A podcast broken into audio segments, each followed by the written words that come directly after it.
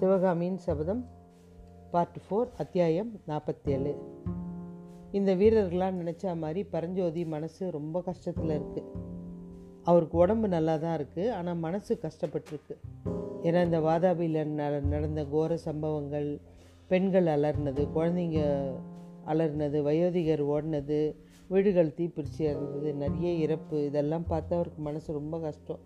அதுலேயும் கண்ணபிரான் இழந்தது ரொம்ப கஷ்டம்.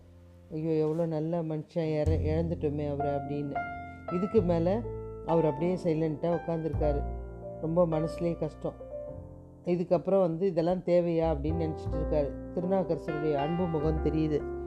மகனே எப்போ வரப்போகிற என்ன காரியம் செஞ்சிட்ருக்க? போதும் வா. உனக்காக நான் எத்தனை நாள் காத்துட்டுருக்கிறது அப்படின்னு கேட்குது இவரும் குருதேவா இன்னும் அறுபது நாளி நேரம் தான் உங்ககிட்ட வந்துடுவேன் அப்படின்ட்டு இவரும் சொல்லின்னு இருக்காரு சிவகாமி தேவியை விடுதலை செஞ்சு ஆயனர்கிட்ட அனுப்பிச்சாச்சு ஊருக்கு. அதுக்கப்புறம் பரஞ்சோதி சில வீரர்களை பொறுக்கி எடுத்துக்கிட்டு மேற்கு நோக்கி போகிறார் வேங்கியிலேருந்து வர சாளுக்கிய சைத்தன்யத்தை எதிர்த்து அங்கேருந்து ஒரு பதினாறாயிரம் யானைகளும் முப்பதனாயிரம் குதிரைகளையும் சேதாரம் இல்லாமல் பல்லவனுக்கு கிடைக்கிற மாதிரி பண்ணிட்டார். அதை எடுத்துக்கிட்டு வந்து இவர்கிட்ட ஒப்படைச்சிட்டு எனக்கு வந்து உங்களுக்கு காணிக்க கொடுத்துட்டேன். கடைசி மூச்சு வரைக்கும் உங்களுக்கு நான் இது பண்ணிட்டேன். என்னை விட்டுடுங்க. நான் சிவத்தொண்டு புரியணும். எனக்கு இந்த இதெல்லாம் பிடிக்கல எனக்கு அப்படின்றார். இவர் கேட்டவொடனே அவர் சொல்கிறார் மாமல்லர் சேனாதிபதி உங்கள் இஷ்டப்படியே ஆகட்டும். அந்த வாதாபி எரிஞ்சு அழிஞ்சு அந்த மத்தியில் சிங்கக்கொடியை நம்ம ஏற்ற வைபவத்தை மாத்திரம் நடத்தி கொடுத்துருங்க. ஏன்னா நம்ம வந்து ஞாபகம் இருக்குதா? ஒரு ஒன்பது வருஷத்துக்கு முன்னாடி தலைநகரோட அந்த வாதாபி அந்த இடத்துக்கு வந்தோம் நம்ம. வந்துட்டு அந்த ஸ்தூபியை பார்த்தோம். அதில் இவங்க வந்து அந்த ஜெயஸ்தம்பத்தில். அடியில் வந்து நம்மளை பற்றி தப்பு தப்பாக எழுதியிருந்தது மகேந்திரனை வெற்றி கொண்டு அப்படின்னு எழுதியிருந்தது. அந்த ஸ்தூபியை தான் நம்ம நாளைக்கு திறக்க போகிறோம் அதுக்கு நீங்கள் இருக்கணும் அப்படின்றாங்க. அதை முடிச்சுட்டு நீங்கள் உங்கள் வேலையை பாருங்கள் நான் உங்களை எதுவுமே சிரமப்படுத்த மாட்டேன் அப்படின்றார். சரி அப்படின்ட்டாங்க. மறுநாள் அந்த வாதாபி நகரம் வாசலில் லட்சோப லட்ச ம வீரர்கள் நிற்கிறாங்க எல்லாரும் சைலண்ட்டாக நிற்கிறாங்க குதிரைப்படை யானைப்படை எல்லாம் நிற்கிது சக்கரவர்த்தியும் வராரு. கொஞ்ச நேரம் கழித்து இவர் வராரு. பரஞ்சோதி வராரு. லங்கை இளவரசர் வராரு. வேங்கி நாட்டு அரசர் வராரு. எல்லாம் வராங்க. மாமல்ல சக்கரவர்த்தி அந்த ஜெயஸ்தம்பத்துக்கு அடியில் வந்து நின்னவொடனே மறுபடியும் ஒரு தடவை ஜெயகோஷம் போடுறாங்க. மாமல்லர் வாழ்க சக்கரவர்த்தி வாழ்கன்னு. சப்தம் அடங்கினவுடனே மாமல்லர் சுற்றி இருந்தவங்கள பார்த்து சொல்கிறாரு இந்த இடத்துல நானும் பரஞ்சோதியும் மாறு வேஷத்தில் வந்தோம் ஒம்பது வருஷத்துக்கு முன்னாடி. அப்போ இந்த இடத்துக்கு வரும்போது இந்த இடத்த தகர்க்கணும். ஏன்னா இதில் தப்பான அர்த்தம் எழுதியிருக்கு. புலிகேசி வந்து மகேந்திரரை முறியடித்த மாதிரி பொய்யான விவகாரம் எழுதியிருக்கு. அந்த ஸ்தம்பத்தை பேர்த்தெழுந்து அதில் நம்ம ஜெயிச்சதை இன்றைக்கி வெற்றி அடைஞ்சதை அதில் எழுதி வைக்கணும். இது நம்மளுடைய இடம் அப்படின்ட்டு சக்கரவர்த்தி சேனாதிபதியும் ரெண்டு பேரும் சேர்ந்து வந்தோடனே ஜனங்களுக்குள்ளே அந்த வீரர்களுக்குள்ளே இருந்த சந்தேகம் இருந்தது இல்லையா? அதெல்லாம் போயிடுச்சு. ரெண்டு பேரும் பக்கத்தில் பக்கத்தில் நிற்கிறாங்க ஜ வீரர்கள்லாம் சந்தோஷம். ஒரே ஜெயகோஷம். சேனாதிபதி வந்து அந்த புதிய ஸ்தம்பத்தை திறந்து வைக்கணும். ஏன்னா அவருக்கு தான் தகுதி இருக்குது. இந்த போருக்கு முக்கிய காரணம் இவர் தான் அப்படின்னு சொல்கிறாங்க உடனே பரஞ்சோதியார் அதை திறந்து வைக்கிறார். திறந்து வச்சோடனே எல்லாரும் ஒரே கத்துறாங்க. பரஞ்சோதி வாழ்கன்றாங்க சக்கரவர்த்தி வாழ்கன்றாங்க. உடனே இவர் சொல்கிறார் வீரர்களே இன்னொரு ஒரு வருத்தமான செய்தியும் சொல்லணும். வெற்றி செய்தியை சொன்ன அப்புறம் இன்னொன்று சொல்லணும். இவர் இப்போ நம்ம கிட்டேருந்து விடைபெற கேட்குறாரு அவருடைய உள்ளம் சிவபக்தியில் இறங்கிடுச்சு. சிவனடியார் ஆக போகிறாரு அப்படின்னு சொல்கிறாங்க அவருக்கு விடை கொடுக்க வேண்டியது நம்மளுடைய கடமை அப்படின்ட்டு ஆச்சார பகவான நெடிய உயரமுள்ள மாமல்ல சக்கரவர்த்தி குள்ளமாக இருக்கிற அந்த சேனாதிபதி பரஞ்சேதியை சேர்த்து பிடிச்சிக்கிறார்.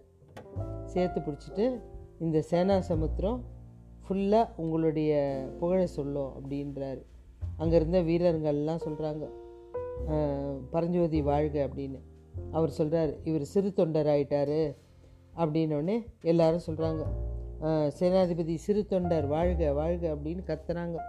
உடனே அவர் சொல்கிறார் அந்த அரண்மனையிலேருந்து எடுத்துகிட்டு வந்த அந்த தங்கம்லாம் இருக்குது இல்லையா கூட வரும்போதே நூறு பொருட்களரையும் கூப்பிட்டு வந்தாங்க.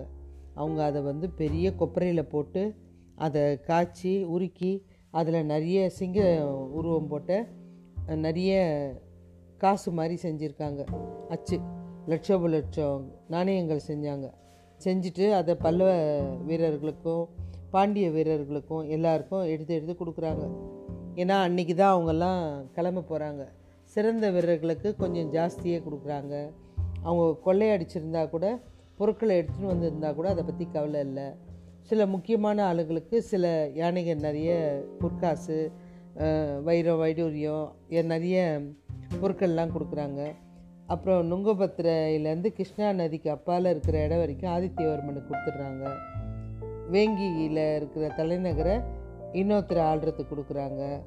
இளவரசர் மணவன்மனுக்கு உனக்கு என்ன வேணும் அப்படின்னு கேட்குறாங்க எனக்கு ஒன்றும் வேணாம் பிரபு. என்னுடைய தந்தை இருந்த இலங்கை சிம்மாசனத்தை எனக்கு எப்படியாவது பரிசாக கொடுத்துருங்க. சரி அதை நான் கண்டிப்பாக பண்ணித்தரேன் அப்படின்ட்டாரு. அதுக்கப்புறம் பரஞ்சோதியை பார்க்குறாரு. நண்பரே இவ்வளோ பெரிய வெற்றி அடைய நீங்கள் தான் முழு காரணம். எனக்கு ஒன்றும் இல்லை ஒரு முப்பதனாயிரம் யானை அறுபதாயிரம் குதிரை காஞ்சி அரண்மனை எல்லாம் கொல்லாத நவரத்னம் இருக்குது. எல்லாத்தையும் எடுத்துக்கங்க. நீங்கள் சந்தோஷமாக இருங்க அப்படின்றாரு. இல்லை எனக்கு வேணாம் அப்படின்றாரு. இல்லை ஒரு பகுதியாவது நீங்கள் எடுத்துக்கங்க. எனக்கு வேணாம். ஐயாயிரம் யானை பதினாறாயிரம் குதிரை இல்லை எனக்கு வேணாம். நான் வந்து என்னுடைய பரிசை எடுத்துக்கிட்டேன் அப்படின்றாரு. என்னது எடுத்துக்கிட்டீங்களா? ஆமாம் அதிசயமான பரிசு. வரும் பாருங்க அப்படின்றார்.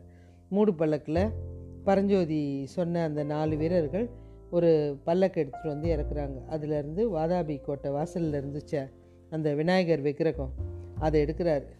உடனே இதான் நீங்கள் கேட்டிங்களா? ஆமாம் நான் பிறந்து வளர்ந்த செங்காட்டங்குடி கிராமத்தில் பிரதிஷ்டை செய்ய போகிறேன் நான் இந்த விக்கிரகத்துக்கிட்ட வேண்டிக்கிட்டேன். வாதாபிலேருந்து எடுத்துகிட்டு வர போகிற ஒரே பொருள் இதான் அப்படின்னு பரஞ்சோதி கண்டிப்பாக சொல்லிட்டார். வேறு வழி இல்லாமல் மாமல்லர் பரஞ்சோதி விருப்பத்துக்கே சொல்லிட்டார். ஆனால் யாத்திரைக்கு போகும்போது ஒரு ரெண்டு யானை ஒரு பன்னெண்டு குதிரை ஒரு நூறு காவலாளியாவது கூட்டிகிட்டு போகணும். எனக்கு ஒரு மன திருப்தியாக இருக்கும் அப்படின்றாரு. பிடிவாதம் பிடிச்சதுனால அந்த நண்பர் இறங்கிட்டார். சரி நான் கூட்டிகிட்டு போகிறேன் அப்படின்ட்டு. மாமல்லரும் பல்லவ சைத்தன்யம் வழியாக காஞ்சிபுரத்துக்கு செல்ல திட்டமிடுறாரு.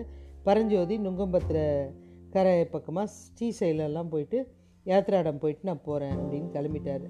புறப்படுறதுக்கு முன்னாடி மாமல்லர்கிட்ட கடைசியாக வரை பெற்றுக்கிறாரு சக்கரவர்த்தி கூடாரத்துக்கு வந்து பரஞ்சோதி வந்து சொல்கிறார் எல்லா வீரர்கிட்டையும் விடை பெற்றுக்கிறாங்க பரஞ்சோதியோட புதிய தோற்றம் விபூதி பட்டை அடிச்சுக்கிட்டு எல்லா இதுவும் ஆபரணம்லாம் கட்டிட்டான். நெற்றியில் விபூதி திருநீர் அணிஞ்சிக்கிட்டு தலையில் வெள்ளையில் கழுத்துலேயும் உத்ராட்சம் கட்டிக்கிட்டு சிவபக்தருடைய தோற்றம்.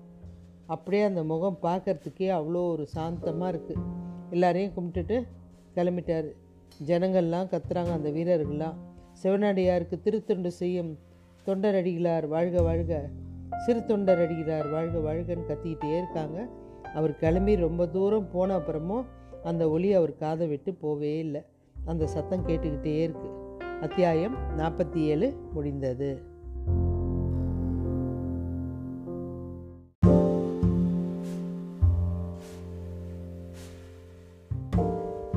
சிவகாமியின் சபதம் பார்ட் ஃபோர் அத்தியாயம் நாற்பத்தெட்டு தை மாதம் பிற்பகுதி ஒரு நாள் அந்த மழைலாம் பெஞ்சு அந்த தாமரை குளம் ஃபுல்லாக நிரம்பி இருக்குது.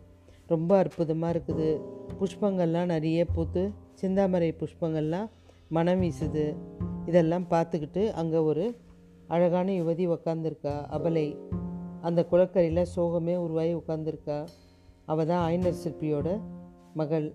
வீராதி வீரரான மாமல்ல சக்கரவர்த்தியின் உள்ளம் கவர்ந்த காதலி. நடனக்கலை தெய்வத்தின் பரிபூர்ண அருள் பெற்ற கலைராணி சிவகாமி தேவி தான் அந்த தாமரை குளத்தில் உட்காந்துருக்கா எத்தனை எத்தனை ஞாபகம்?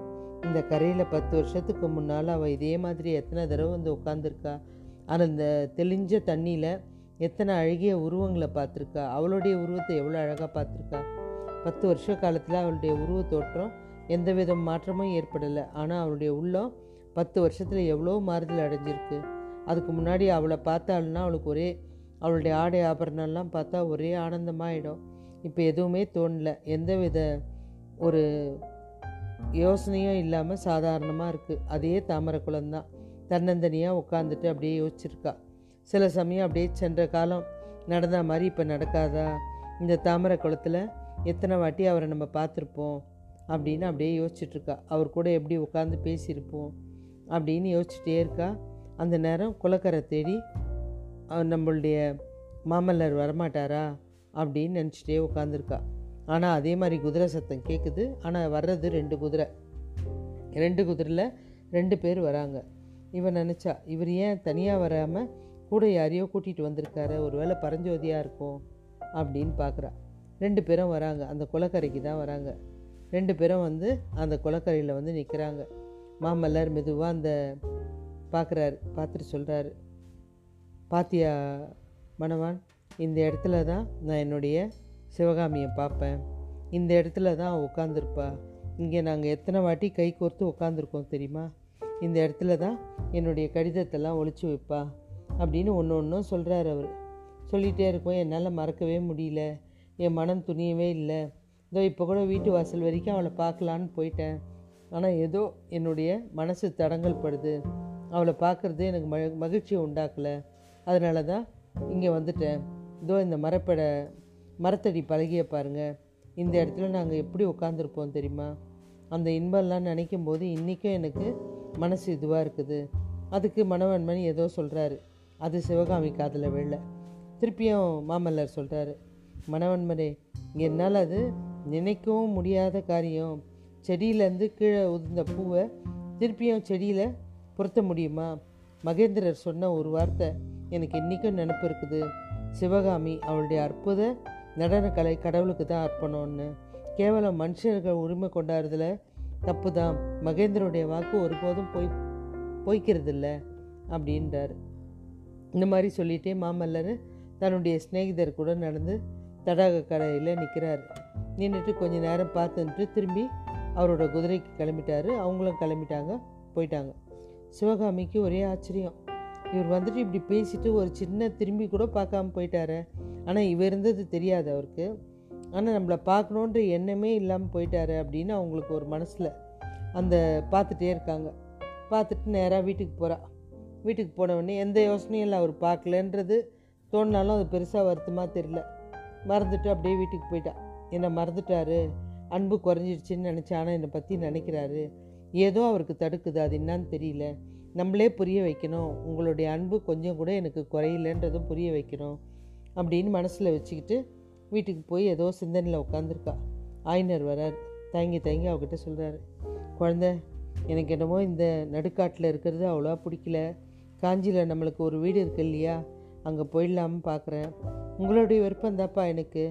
ஆனால் நான் நினச்சேன்ப்பா இங்கே இருக்கவே எனக்கு விருப்பம் இல்லை. நம்ம காஞ்சிக்கே போயிடலாம். ஏன்பா காஞ்சிக்கு போகலான்னு நானும் பல்லக்கு அனுப்ப சொல்லியிருக்கேம்மா. இன்றைக்கே கிளம்பலாம். ஏன்பா? நாளைக்கு காஞ்சியில் விசேஷம் இருக்குமா? விசேஷமா என்னப்பா? நாளைக்கு சக்கரவர்த்தி பட்டண பிரவேசம் பண்ண போகிறாரு அதாவது சாளுக்கில் சாளுக்கியர்களை முறியடித்து வந்தார் இல்லையா? பெரிய வெற்றி இல்லையா? திரும்பி வந்து அவர் பல்லக்கில் வந்து மக்களை பார்ப்பாரு. உடனே சொல்கிறா அப்படியாப்பா ரொம்ப சந்தோஷம். வந்து வந்தாரா நான் இங்கே? இல்லைம்மா ஆனால் எனக்கு கூட காது கேட்டுது. ஒருவேளை வயசான காலத்தில் தப்பாக கேட்டுச்சோ என்னவோ குதிரை சத்தம் கேட்டுச்சு. ஆனால் அதுக்கப்புறம் வெளியில் வந்து பார்த்தேன் யாருமே இல்லை. சிவகாமியோட கண்ணில் அப்படியே கண்ணீர் வருது. உடனே சக்கரவர்த்தி வந்தது உண்மைதான் சொல்லலாமா? வேணாம் அப்படின்னு சைலண்ட்டாக விட்டா.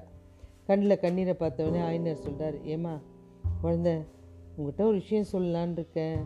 எல்லாரும் கல்யாணம் பண்ணி குழந்தை குட்டின்னு இருக்கு. நீயும் யாராவது ஒரு நல்ல கணவனாக பார்த்து கல்யாணம் பண்ணிக்கிறது தானே? இந்த வயசான காலத்தில் எனக்கு ஒரு இப்போ பெண்ணோ ஒரு பையனோ இருக்கக்கூடாதா? விளையாட அப்படின்றாரு. போதும்ப்பா பெண்ணாக இருந்து நான் பட்ட கஷ்டம் போதும். உங்களுடைய கால் ஊனமானது போதும். கமலையோட கணவனை எழுந்தது போதும். விதிக்கு நீ என்னம்மா பண்ணுவ? கண்ணபுரான் தலையெழுத்து அந்த மாதிரி எழுதியிருக்குது. கண்ணபுரானுக்காவது குலம் விளக்க சின்ன கண்ணன் இருக்கான். நமக்கு அப்புறம் உனக்கு அப்புறம் யாருமா இருக்கா? அப்படின்றா. ஏழைங்க சந்ததியை பற்றி கவலைக்கூடாது கவலைப்படக்கூடாதுப்பா.